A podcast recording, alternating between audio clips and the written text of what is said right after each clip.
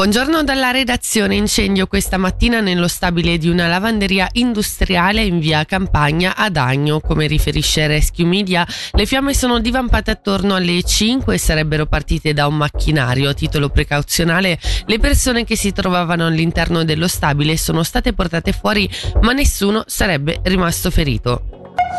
Realizzare la festa dei fiori a Locarno ad aprile 2025 è l'obiettivo espresso dai vertici dell'organizzazione turistica Lago Maggiore e Valli che mira a ricreare lo storico evento dopo quasi 40 anni, evento capace in passato di attirare decine di migliaia di persone in riva al Verbano. Come ha confermato ai nostri microfoni il presidente dell'ente turistico Aldo Merlini, da due anni sono in corso contatti stretti con la città di Sanremo.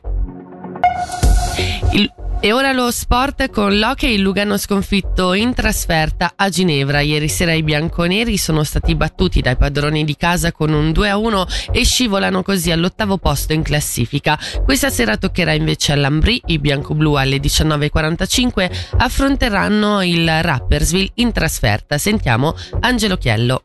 Archiviare il pesante 7-2 contro lo Zurigo e tornare al ritmo di crociera delle ultime 5 partite prima della pausa per la Spengler, quando erano arrivate 4 vittorie su 5, sinonimo di 12 punti in due settimane. I bianco-blu stasera avranno la missione di battere il Rappersville in trasferta, evento che l'ultima volta si è verificato esattamente due anni fa, quando la squadra di Cereda vinse per 5 2. In attesa di capire se Inti Pestoni sarà riuscito a smaltire l'influenza, ci sono ottime possibilità di puntellare la difesa. Dopo la botta rimediata una settimana fa alla Spengler, sul ghiaccio questa sera si rivedrà lo svedese Id.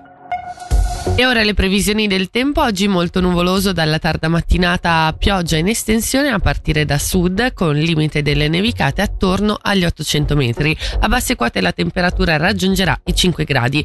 Per il momento dalla redazione è tutto, l'informazione torna tra un'ora.